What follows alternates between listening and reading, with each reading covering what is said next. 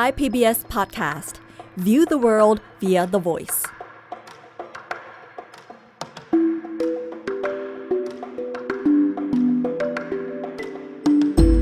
อาเซียนไอส์เปิดมุมมองใหม่ผ่านเรื่องลึกแต่ไม่ลับของผู้คนสังคมและวัฒนธรรมในอาเซียนกับปรางทิพย์ดาวเรืองสวัสดีค่ะคุณผู้ฟังค่ะพบกันอีกแล้วนะคะในเดือนเมษายนอากาศร้อนๆกับอาเซียนไอส์และดิฉันปรางทิพย์ดาวเรืองในไทย PBS Podcast ค่ะเดือนเมษายนนี่ทำอะไรกันอยู่บ้างคะดิฉันคิดว่าคุณผู้ฟังหลายๆคนอาจจะกำลังรอวันหยุดยาวกันอยู่ใช่ไหมคะหลายคนคงจะเตรียมตัวกลับบ้านพบกับครอบครัวไปเยี่ยมเยือนพ่อแม่พี่น้องที่ไม่ได้เจอกันนานประเทศแถบเพื่อนบ้านเราก็คงจะเหมือนกันนะคะประเทศลุ่มน้ำโขงเนี่ยไม่ว่าจะเป็นประเทศของเราเองประเทศไทยลาวกัมพูชาเมียนมาแล้วก็เวียดนามไปถึงพื้นที่ทางตอนใต้ของประเทศจีนมีรากเหง้าและวัฒนธรรมร่วมกันอยู่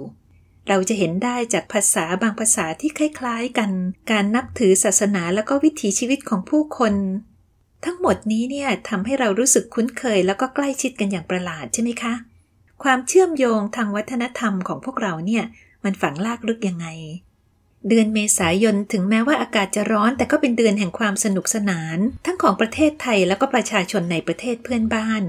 เมื่อพูดถึงสงกรานต์ก็อดคิดถึงความสนุกสนานไม่ได้นะคะดิฉันฟันธงเลยนะคะว่าสาดน้ำที่ไหนก็ไม่สนุกเท่าสาดน้ำในประเทศลุ่มน้ำโขงเลยค่ะวันนี้เป็นวันสงกรานต์ลูกสาวชาวบ้า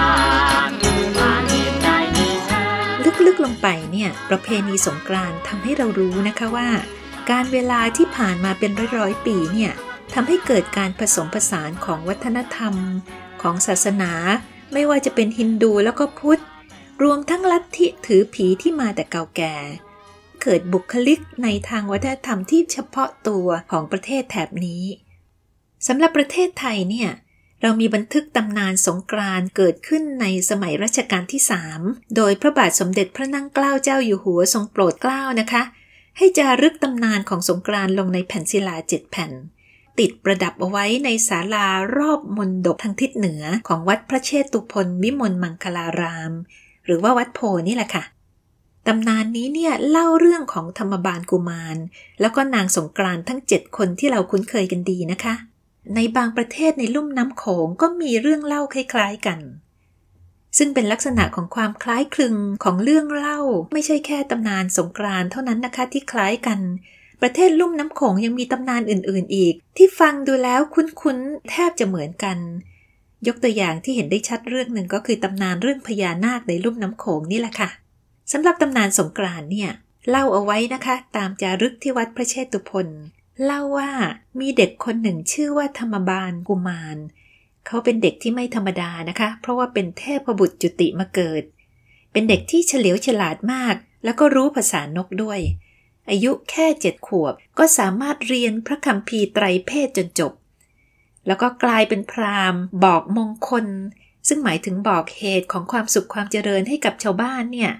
ที่ชาวบ้านนับถือมากซึ่งปกติเนี่ยมีเพียงเท้ามหาพรหมแล้วก็เท้ากบิลพรหมเท่านั้นที่สามารถบอกมงคลได้เท้ากบิลพรหมเป็นใครเท้ากบิลพรหมเนี่ยไม่ใช่มนุษย์นะคะแต่ว่าเป็นเทวดาที่สถิตอยู่ในพรหมโลกชั้นที่3ทำหน้าที่สอดส่องดูแลมวลมนุษย์และก็สรรพสัตว์ทั้งหลายคราวนี้เท้ากบิลพรหมก็ทรงรู้นะคะว่าทำไมอยู่ดีๆมีเด็กคนหนึ่งเกิดบอกมงคลได้เหมือนตัวข้าเมื่อทรงทราบข่าวก็เสด็จมาเลยนะคะจากพรหมโลกมาหาธรรมบาลกุมารแล้วก็มาถามปัญหา3ข้อคำถาม3ข้อนี้คืออะไรข้อแรกคือตอนเช้าราศีอยู่ที่ไหนตอนเที่ยงวันราศีอยู่ที่ใดและตอนเย็นราศีอยู่ที่ใดท้าวกบิลพรหมก็ให้เวลา7วันนะคะให้ธรรมบาลกุมารตอบคำถามให้ได้ถ้าตอบปัญหานี้ได้ตนเองจะยอมตัดเศียรออกมาบูชาแต่ถ้าตอบไม่ได้เนี่ยธรรมบาลกุมารก็ต้องตัดศีรษะตนเองเช่นเดียวกันดูเหมือนว่าท้าวกบิลพรหมจะเล่นแรงไปหน่อยนะคะ แต่ว่าในโลกของตำนานเนี่ยความเกิดและความตายอาจจะไม่ใช่ปัญหาตายแล้วก็เกิดใหม่ได้นะคะเกิดแล้วก็เกิดใหม่ได้อีกเอาล่ะค่ะเรื่องมาถึงขณะนี้แล้วเนี่ยเวลาผ่านไป6วันธรรมบาลกุมารเด็กน้อยก็ยังหาคำตอบไม่ได้ก็คิดแล้วนะคะว่าตัวเองต้องตายแน่นอนเลยก็เลยหลบไปนั่งเศร้าอยู่ที่ใต้ต้นตาลคราวนี้บนต้นตาลก็มีนกอินทรี2ตัวผัวเมียทำรังอยู่ข้างบนนก2ตัวนี้ก็พูดกันธรรมบาลกุมารก็บังเอิญไปได้ยินนกตัวเมียก็ถามสามีว่าพี่พรุ่งนี้เราจะไปหาอะไรกินดีนกสามีก็บอกว่าไม่ต้องไปหากินไกลหรอกเพราะเดี๋ยวเราก็จะได้กินเนื้อธรรมบาลกุมารเด็กคนนี้เนี่ยจะต้องถูกตัดหัวเพราะว่าตอบปัญหา3ข้อไม่ได้นกตัวเมียก็ถามว่าแล้วปัญหา3ข้อนั้นคืออะไรพี่รู้คำตอบหรือเปล่านกอินทรีตัวผู้ก็บอกว่ารู้สิแล้วก็เฉลยนะคะบอกว่าตอนเช้าเนี่ยราศีจะอยู่ที่หน้าตื่นขึ้นมามนุษย์จึงเอาน้ำมาล้างหน้าพอถึงเที่ยงวันราศีก็ย้ายไปอยู่ที่อกมนุษย์จึงเอาน้ำแป้งแล้วก็เครื่องหอมมาประพรมที่อกพอถึงตอนเย็นราศีก็ย้ายไปอยู่ที่เท้ามนุษย์ทั้งหลายจึงเอาน้ำมาล้างเท้าธรรมบาลกุมารโชคชะตายังเข้าข้างนะคะพอได้ยินก็ดีใจถึงรุ่งเช้าก็รีบเอาคำตอบไปตอบทันทีท้าวกบิลพรหมเมื่อได้ยินคำตอบที่ถูกต้องจึงไม่มีทางเลือกนอกจากจะยอมให้ตัดเศียรก็ถือว่ารักษาคำพูดนะคะเมื่อตัดสินใจแล้วก็ทรงเรียกธิดาทั้ง7นางซึ่งเป็นนางฟ้าเป็นสนมของพระอินทร์เนี่ยให้มาพบตนแล้วก็เล่าให้ฟังว่านะพ่อจะต้องตัดเศียรบูชาธรรมบาลกุมารแล้วนะแต่ว่าศีรษะของพ่อเนี่ยถ้าหากร่วงลงพื้นดินก็จะลุกเป็นไฟไปทั่วโลกธาตุถ้าโยนขึ้นไปบนท้องฟ้าก็จะทำให้เกิดฝนแล้งถ้าโยนในมหาสมุทรน้ำก็จะเหือดแห้งไปโอ้โหถ้าเปรียบกันเนี่ยอาจจะเหมือนกับอาวุธนิวเคลียร์นะคะว่าแล้วท้าวกบิลพรหมจึงทรงสั่งให้ลูกสาวคนโตเอาพานมารองรับเศียรของตนเองลูกสาวคนโตที่ชื่อว่านางทุงสะเทวีก็จัดการตามคำสั่งนะคะเอาพานมารองรับเศียรแล้วก็แห่รอบเขาพระสุเมนเสร็จแล้วก็นำเอาไปเก็บรักษาไว้ที่เขาไกรลาศหลังจากนั้นทุกๆปีเนี่ยธิดาแต่ละองค์ก็ผลัดกันเปลี่ยนกันเชิญเศียรอย่างนี้ทุกปีนะคะธิดาทั้ง7องค์นั้นคือที่มาของนางสงกรานต์นั่นเองว่ากันว่าตำนานนี้เนี่ยมีนัยยะในเชิงสัญลักษณ์อยู่นะคะเพราะว่าคำว่าสงกรานต์เป็นคำภาษาสันสกฤตแปลว่าผ่านซึ่งหมายถึงการเคลื่อนย้ายจากกราศีหรือการขึ้นปีใหม่ส่วนคำว่ากบิลแปลว่าสีแดงโดยนัยยะแล้วเนี่ยท้าวกบิลพรหมจึงหมายถึงพระอาทิตย์ซึ่งพอครบกำหนดเคลื่อนเข้าสู่ราศีเมษก็ครบเวลา365วันซึ่งเป็นเวลาที่โลกสมมุติให้เป็น1ปีสังเกตไหมคะว่ามีการนำเอาความรู้ในทางดาราศาสตร์เข้ามาผูกกับตำนานแล้วก็เรื่องเล่ามาแต่ไหนแต่ไรแล้วนะคะสำหรับนางสงกรานต์ในปีนี้เนี่ยของไทยชื่อว่านางกิริณีเทวีนางผู้นี้มีช้างเป็นพาหนะแต่งองค์ทรงเครื่องทรงพาหุรัตทัดดอกมณฑานะคะอาภรณ์เป็นแก้วมรกตสีเขียวสดใสเสวยถั่วแล้วก็งานางผู้นี้นี่ออกจะบู๊หน่อยนะคะเพราะว่าพระหัตถ์ขวาทรงขอช้างพระหัตถ์ซ้ายทรงปืนค่ะ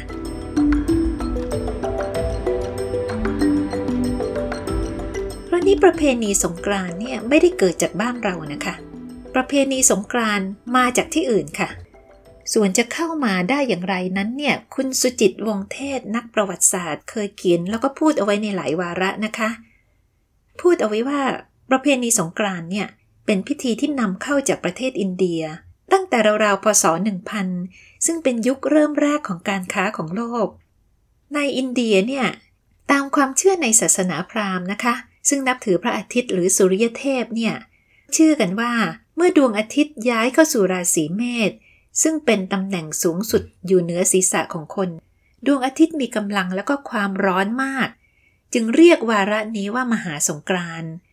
มีการเฉลิมฉลองนะคะโดยชาวอินเดียจะพาไปกันที่ริมน้ำฉลองรับศักราชใหม่หรือว่าปีใหม่ของเขานี่แหละค่ะมีการเป่าสังสดุดีพระสุริยเทพไล่สิ่งอัปมงคล มีการเอาหม้อน้ำมาทูลหัวซึ่งหม้อน้ำเนี่ยถือเป็นที่สถิตของเทพแห่งน้ำอันเป็นสัญลักษณ์ของความอุดมสมบูรณ์เรื่องน้ำเนี่ยก็เป็นที่มาของกิจกรรมเกี่ยวกับน้ำในหลายชุมชนในโลกรวมทั้งที่บ้านเราด้วยนะคะที่บอกว่าสงกรานต์เป็นประเพณีนำเข้าเนี่ยสาเหตุมีมาอย่างนี้นะคะเพราะว่าแต่ดั้งเดิมคนไทยแล้วก็ประชาชนในเอเชียตะวันออกเฉียงใต้เนี่ยถือจันทรคติโดยมีปีนักกษัตริย์ที่รับมาจากเปอร์เซียโดยผ่านมาทางจีนไม่ได้มาจากอินเดียนะคะ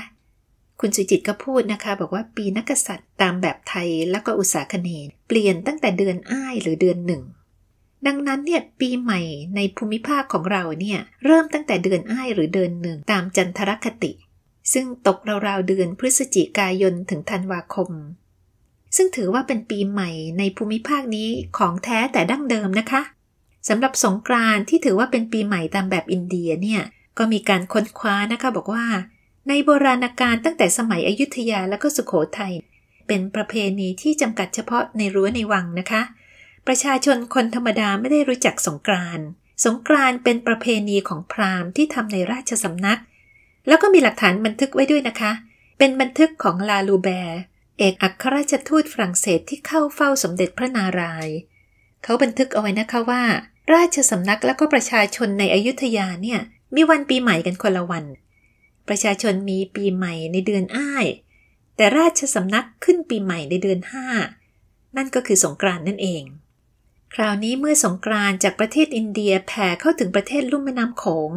ไม่ใช่เฉพาะประเทศไทยนะคะแต่บรรดาราชสำนักสมัยนั้นก็ดัดแปลงสงกรานต์ให้เข้ากับท้องถิ่นโดยมีจุดมุ่งหมายเพื่อที่จะขอพรขอความอุดมสมบูรณ์ให้แก่พืชพันธุ์ธัญญาหารการใช้น้ำในประเพณีพราหมณ์ของอินเดียเพื่อฉลองศพใหม่เนี่ยก็เปลี่ยนจากฮินดูไปเป็นการส่งน้ำเทวรูปพระพุทธรูปส่งน้ำพระเจ้าแผ่นดินพิธีกรรมแบบฮินดูก็ค่อยผสมผสานกับศาสนาพุทธบวกกับบางประเทศก็มีลัทธิถือผีเข้ามาเกี่ยวข้องด้วยมีเอกสารฉบับหนึ่งนะคะเป็นเอกสารของจีนของโจต้ากวานเมื่อเขาเดินทางไปถึงนครธมที่เป็นอาณาจักรของคแมร์ในพ.ศ. 1839เนี่ยเขาก็บันทึกเอาไว้นะคะว่าพิธีกรรมและการละเล่นที่มีพระเจ้าแผ่นดินเสด็จทอดพระเนตรด้วยเนี่ยมีการผสมผสานหลายๆอย่าง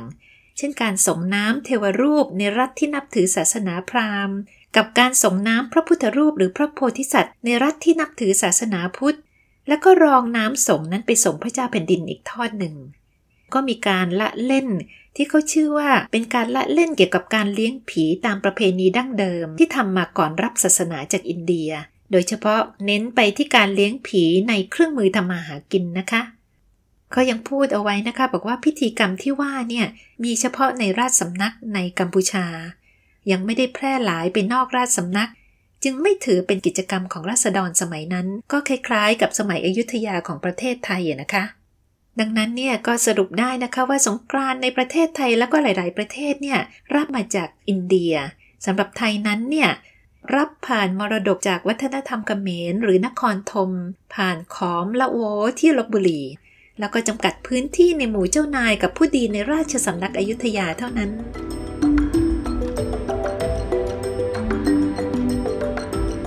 พอเวลาผ่านไปก็ปรับให้เข้ากับศาสนาพุทธแล้วก็ผสมปนเปกันหมดเป็นเนื้อเดียวกันมีทั้งผีพุทธพราหมณ์เรื่องนี้เนี่ยเจ้าฟ้ากุ้งหรือเจ้าฟ้าธรรมธิเบศก็ทรงบันทึกไว้ในนิราธานโศกนะคะแล้วก็ยังมีบอกไว้ในคำให้การของชาวกรุงเก่าเรื่องพระราชพิธีเดือน5เถลิงศพซึ่งหมายถึงการเปลี่ยนศักราชสงกรานต์ว่าตอนนั้นเนี่ยมีการเฉลิมฉลองโดยพระเจ้าแผ่นดินทรงส่งน้ำพระศรีสันเพชรแล้วก็เทวรูปพระพิฆเนศมีพระสงฆ์ราชาคณะรับพระราชทานบิณฑบาตแล้วก็จตุปัจจัยทายทานติดต่อกัน3วันมีการก่อพระเจดีย์ทรายแล้วก็ฉลองพระเจดีย์ทรายในวัดพระศรีสันเพชรก่อตั้งโรงทานเลี้ยงพระสงฆ์และราษฎรมีอาหารคาวหวานมีน้ำกินน้ำอาบแล้วก็ยารักษาโรค3วัน3คืนนะคะทั้งหมดนี้เป็นประเพณีที่ทำในรั้วในวังเท่านั้นแต่เมื่อเวลาผ่านไปถึงสมัยรัตนโกสินทร์ค่ะคุณผู้ฟังความศักดิ์สิทธิ์ในพิธีกรรมที่เคยจำกัดไว้เฉพาะในรั้วในวังเนี่ยก็ลดลงนะคะ สมัยรัตนโกสินทร์เนี่ยโดยเฉพาะอย่างยิ่งในแผ่นดินรัชกาลที่3ชาวบ้านที่อยู่ในกรุงเทพก็เริ่มมีประเพณีสงกรานต์แบบชาวบ้านก็มีการทำบุญทำทานสงน้ำพระพุทธรูปแล้วก็พระสงฆ์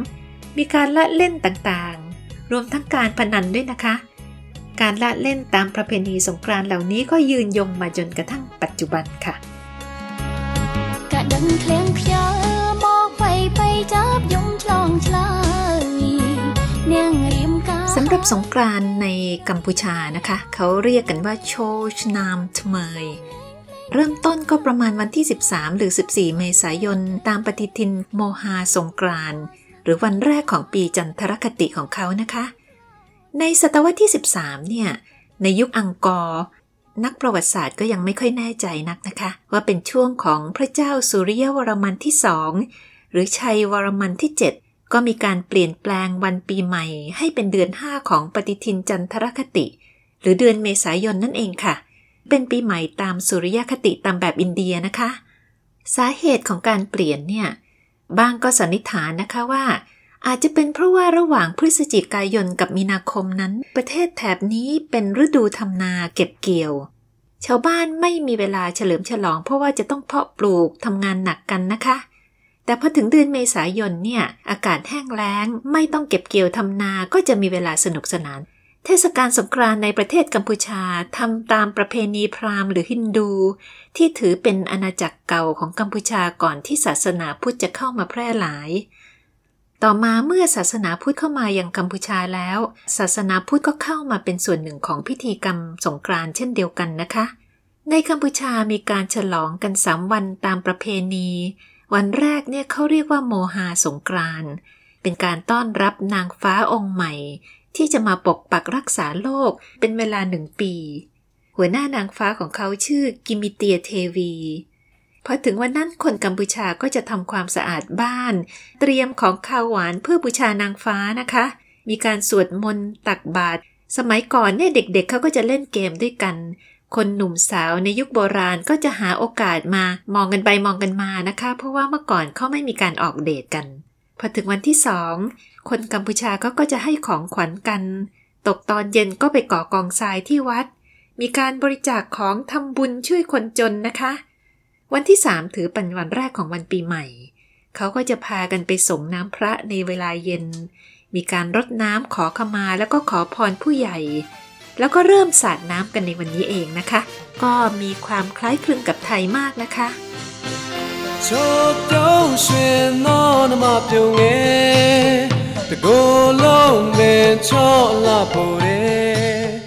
ประเทศเมียนมาก็เป็นอีกประเทศหนึ่งที่มีเทศกาลสงกรานต์ที่เขาเรียกว่าติงยานนะคะ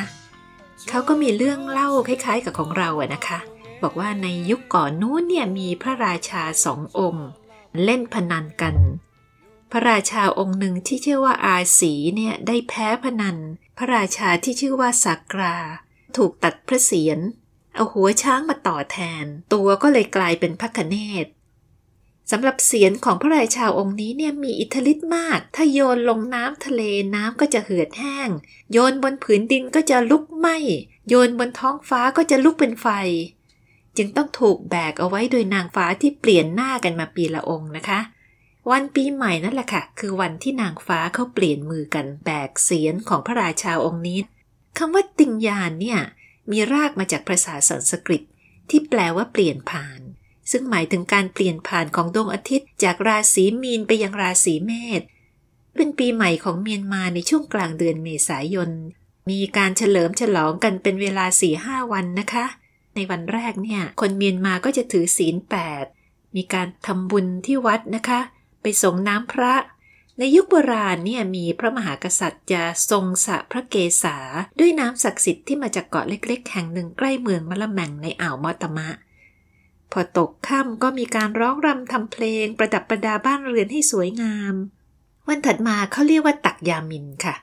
เป็นวันที่หัวหน้าเทวดาที่เราอาจจะเปรียบได้ว่าเป็นพระอิศวรหรือพระพรหมเนี่ยเสด็จมาจากสวรรค์ก็มีการจุดพลุยิงปืนใหญ่ให้สัญญาณคนก็จะออกมากรวดน้ำบริเวณหน้าบ้านมีพราหมณ์ประกาศคำทำนายสำหรับวันปีใหม่ คำทำนายอันนี้เนี่ยก็วางอยู่บนฐานของสัตว์ที่เป็นพาหนะของพระพรหมแล้วก็สิ่งที่ทรงถือเอาไว้ในมือผู้ใหญ่เขาก็จะชอบขู่เด็กนะคะว่าถ้าทำความดีนะพระพรหมก็จะจดชื่อหนูเอาไว้ในบัญชีทองคำแต่ถ้าทำไม่ดีชื่อก็จะถูกจดเอาไว้ในบัญชีหนังสุนัขวันถัดมาก็ถือเป็นวันเริ่มต้นของปีใหม่คนเมียนมาก็จะไปเยี่ยมรดน้ำขอพรผู้ใหญ่มีการสระผมให้ผู้ใหญ่เป็นการแสดงความนับถือด้วยนะคะแล้วก็จะมีการปล่อยปลาเขาก็จะพูดในตอนปล่อยปลานะคะว่าฉันปล่อยเธอไปครั้งหนึ่งขอให้เธอปล่อยฉัน10ครั้งเถิดเหมือนกับเป็นคำอธิษฐานตามประเพณีของเขานะคะ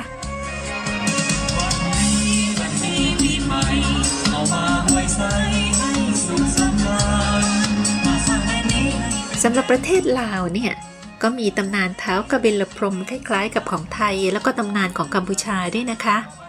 ลาวก็จึงจัดประกวดสาวงามที่เรียกว่านางสังขารเพื่อเลือกสาว7คนเอามาแห่เป็นสัญลักษณ์นะคะแล้วก็ตอนที่เขาแห่เขาก็จะมีรูปปั้นเป็นศีรษะเท้ากระเบลพรหมแล้วก็เอามาส่งน้ำตามตำนานคนลาวจะฉลองสงกรานต์กัน3วันเหมือนกันนะคะในวันแรกนี่เขาเรียกว่าวันสังขารล่องพวกเราอาจจะคุ้นเคยกับสงกรานต์ที่หลวงพระบางที่หลายๆคนเคยไปมาแล้วในวันสังขารล่องเนี่ยชาวหลวงพระบางเขาก็จะไปจับจ่ายซื้อของกันแล้วก็ไปซื้อธงด้วยนะคะเพื่อที่จะเอาไปปักกองเจดีย์ทรายริมแม่น้ำโขงตกเย็นเขามีการลอยกระทงนะคะในกระทงเล็กๆเนี่ยเขาก็จะบรรจุกล้วยขิงข้าวดำข้าวแดงดอกไม้ธูปเทียนแล้วก็พากันอธิษฐานให้หมดทุกข์หมดโศกพอถึงเช้าของวันที่2เนี่ยเขาเรียกว่าวันเนามีการแห่แหนต่างๆที่น่าสนใจก็คือจะมีร่องรอยของลัทธิถือผีเข้ามาอยู่ด้วยการแห่แหนรูปหุ่นเชิดที่เรียกว่าปู่เยอย่าเยอการแห่ก็จะมีผู้เฒ่าผู้แก่หัวหน้าหมู่บ้านแต่ละหมู่บ้านมีพระสงฆ์อยู่ในขบวนแล้วก็แน่นอนค่ะมีนางสังขารหรือว่านางสงกรานต์ขี่สัตว์พาหนะอยู่บนรถแห่ด้วยเป็นภาพที่สวยงามแล้วก็น่าตื่นตาตื่นใจนะคะพูดถึงปู่เยอย่าเยอเนี่ยเป็นเอกลักษณ์ของเมืองหลวงพระบางเลยนะคะผีปู่เยอย่าเยอได้รับความเคารพในฐานะที่เป็นผีบรรพบุรุษเทียบเท่าได้กับเทวดาหลวงเป็นผีที่อารักษ์เมืองแล้วก็จัดแห่ประจำปีในวันสงกรานต์นี่แหละค่ะเรื่องราวของผีปู่เยอย่าเยอในพงศาวดารล้านช้างเนี่ย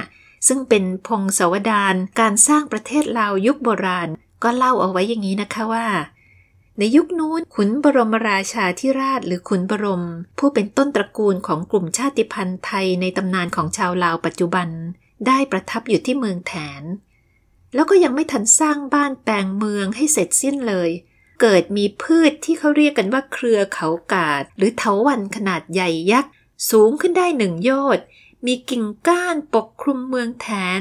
จนเมืองนี่หนาวเย็นไปหมดมองไม่เห็นดวงตะวันชาวบ้านทำนาทำไร่ก็ไม่ได้นะคะขุนบรมก็มีองค์การให้คนไปตัดไปฟันเครือเขากาดหรือเถาวัลย์อันนี้เสียแต่ว่าไม่มีใครตัดได้เลยในเวลานั้นเนี่ยมีผู้เฒ่าสองผัวเมียนะคะอาสาไปฟันเครือเขากาดต้นนั้นก่อนไปเนี่ยก็สั่งเสียเอาไว้นะคะบอกว่าหากว่าทั้งสองคนตายไปก็ให้ชาวบ้านทั้งหลายเนี่ยเส้นสวงวิญญาณของพวกเขาก่อนที่จะกินอาหารหรือจะทำอะไรก็ให้เส้นให้บอกกล่าวกันก่อนนะคนทั้งหลายก็รับปากผู้เฒ่าทั้งสองก็เลยแบกขวานไปฟันเครือเขากาดนานถึง3 เดือน 3 วันเครือนี้ก็ล้มลงแล้วผู้เฒ่าทั้งสองคนก็สิ้นใจพอดีนี่แหละค่ะเป็นที่มาของการแห่ผีประจำเมืองหรือปู่เยอย่าเยอของคนหลวงพระบางนะคะคราวนี้ในการฉลองสงกรานต์เนี่ยพอถึงวันที่3เขาเรียกว่าวันสังขารขึ้นชาวบ้านก็จะทำขนมที่เป็นประเพณีนะคะที่เป็นข้าวเหนียวนึ่งแล้วก็มีลูกกวาดที่ทำจากนมพากันเดินขึ้นภูสีซึ่งเป็นภูเขาอยู่กลางเมืองหลวงพระบางระหว่างนั้นเขาก็จะพากันวางข้าวเหนียวแล้วก็ขนมตามหัวเสาบันไดจนถึงองค์พระธาตุพิธีนี้เรียกว่าพิธีตักบาตรภูสีนะคะสงกรานต์ที่หลวงพระบางยังมีจุดเด่นมากๆอยู่จุดหนึ่งนะคะนั่นก็คือการเปิดให้สมน้ำพระบางซึ่งเป็นพระคู่บ้านคู่เมืองของหลวงพระบาง ช่วงสงกรานต์ก็จะเชิญพระบางมาประดิษฐานให้ชาวเมืองได้ส่งน้ำเป็นเวลา3วันหลังจากนั้นก็จะอัญเชิญไปประดิษฐานที่หอพิพิธภัณฑ์เหมือนเดิมสำหรับปีนี้เนี่ยน่าเสียดายนะคะพอดีฉันทราบข่าวมาว่าเมืองหลวงพระบางเพิ่งประกาศนะคะว่าปีนี้ต้องงดการสาดน้ำเนื่องจากการระบาดของโควิดเรื่องนี้ก็เข้าใจได้นะคะแต่เด็กๆหนุ่มๆสาวๆอาจจะผิดหวังเล็กน้อยก็คงจะต้องรอกันจนถึงปีหน้าถึงจะกลับมาสนุกกันได้เหมือนเดิมค่ะ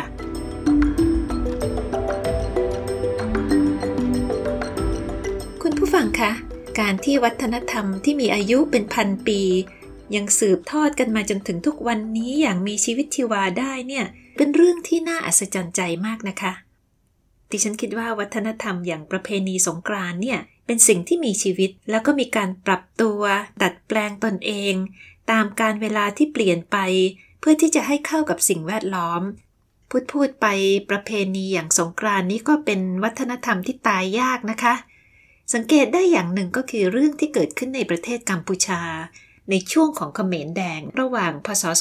2518 กับ 2522 เขมรแดงที่นำโดยพอล พทหรือว่าพรรคคอมมิวนิสต์แห่งกัมพูชาจำได้ไหมคะมีสิ่งที่เรียกว่าทุ่งสังหารก็คือมีการสังหารประชาชนกัมพูชานับล้านคนมีบันทึกเอาไว้นะคะว่าประเมินว่า1ใน5ของประชากรกัมพูชาเนี่ยถูกฆ่าตายในช่วงนั้นเองในเรื่องของศิลปะและก็วัฒนธรรมเนี่ยแทบจะตายไปเลยมีตัวเลขออกมานะคะจากหลายค่ายก็ระบุตรงกันนะคะว่าศิลปินส่วนใหญ่ก็เสียชีวิตณเวลานั้นหรือไม่ก็ต้องลี้ภัยออกนอกประเทศ 80% ของนักแสดงแล้วก็ศิลปินชาวกัมพูชาเสียชีวิตหมดในช่วงของเขมรแดงบันทึกในพ.ศ. 1987 ก็พูดคล้ายๆกันนะคะบอกว่าในบรรดานักคิดนักเขียนแล้วก็ศิลปินชาวกัมพูชาจำนวน 380,000 คนก่อนหน้ายุคเขมรแดงนั้นเนี่ยก็เสียชีวิตแล้วก็เหลือเพียง300คนในเรื่องของพุทธศาสนาก็เช่นเดียวกันนะคะพระสงฆ์5รูปใน8รูปถูกฆ่าตายหมดนะคะพอสิ้นสุดเขมรแดงกัมพูชาเหลือพระไม่ถึง100รูปมีพระสงฆ์ที่ถูกบังคับให้ศึกมากมายแล้วก็ส่งเข้าไปอยู่ในค่ายใช้งานหนักนะคะแทบจะไม่เหลืออะไรเลยในประเทศกัมพูชาต้องมาฟื้นฟูกันใหม่ดิฉันก็ชื่นชมนะคะที่ประเพณีต่างๆสามารถกลับมาสู่สังคมกัมพูชาได้อีกแล้วก็เป็นประเพณีที่คนรุ่นใหม่สามารถเข้าร่วมเป็นส่วนหนึ่งในวิถีชีวิตประจำวันของพวกเขาเหมือนเดิมเห็นไหมคะว่าวัฒนธรรมนั้นมีพลังที่เข้มแข็งเพียงใดสำหรับสงกรานต์เนี่ยยังมีปริศนาอยู่ข้อหนึ่งนะคะที่ยังไงก็ยังไม่มีใครตอบได้แม้กระทั่งนักประวัติศาสตร์ที่ศึกษาเรื่องสงกรานต์เองปริศนาอันนี้ทราบไหมคะว่าคืออะไรเป็นเรื่องที่อยู่ตรงหน้าของพวกเราทุกคนเองนั่นแหละค่ะเฉลยให้ก็ได้นะคะปริศนาหรือคำถามที่ว่านี้ก็คือใครหรือประเทศไหนเป็นคนที่เริ่มการสาดน้ำเป็นประเทศแรกเพราะนักประวัติศาสตร์อย่างคุณสุจิตวงศ์เทศนะคะท่านก็พูดเอาไว้นะคะว่าย้อนกลับไปในบันทึกสมัยเก่าที่สุดในประเทศไทยตามหลักฐานประวัติศาสตร์โบราณคดีเลยไม่ว่าจะเป็นสมัยอยุธยาสุโขทัยหรือว่าธนบุรีเนี่ยไม่เคยมีประเพณีสาดน้ำนะคะที่พูดกันว่าเทศกาลสงกรานต์ในประเทศลุ่มน้ำโขงเกี่ยวข้องกับเทศกาลโฮลีที่เป็นเทศกาลสาดสีในอินเดียเนี่ยไม่จริงนะคะเพราะว่าถ้าในอดีตไม่มีการสาดน้ำสงกรานต์ก็ไม่ได้มาจากเทศกาลโฮลีแล้วใครล่ะเป็นคนเริ่มต้นสาดน้ำจนบัดนี้ยังไม่มีใครตอบได้นะคะแต่ที่แน่ๆก็คือพอสาดน้ำกันแล้วนักท่องเที่ยวก็มาค่ะสาดน้ำแล้วก็สนุกดีนะคะสาดน้ำจนโด่งดังจนฝรั่งเรียกสงกรานต์ว่า Water Festival หรือเทศกาลสาดน้ำทีเดียวแต่จนบัดนี้นักประวัติศาสตร์ก็ยังจับมือใครดมไม่ได้นะคะว่าใครเป็นผู้รับผิดชอบในการสาดน้ำยังไงสงกรานต์ในปีนี้ก็ขอให้ทุกคนมีความสุขแล้วก็สนุกสนานนะคะขอให้เฉลิมฉลองสงกรานต์กันอย่างปลอดภัยแล้วพบกันใหม่สัปดาห์หน้าสวัสดีค่ะอาเซียนไอส์เปิดมุมมองใหม่ผ่านเรื่องลึกแต่ไม่ลับของผู้คนสังคมและวัฒนธรรมในอาเซียนติดตามฟังได้ที่เว็บไซต์ www.thaipbspodcast.com หรือแอปพลิเคชัน Thai PBS Podcast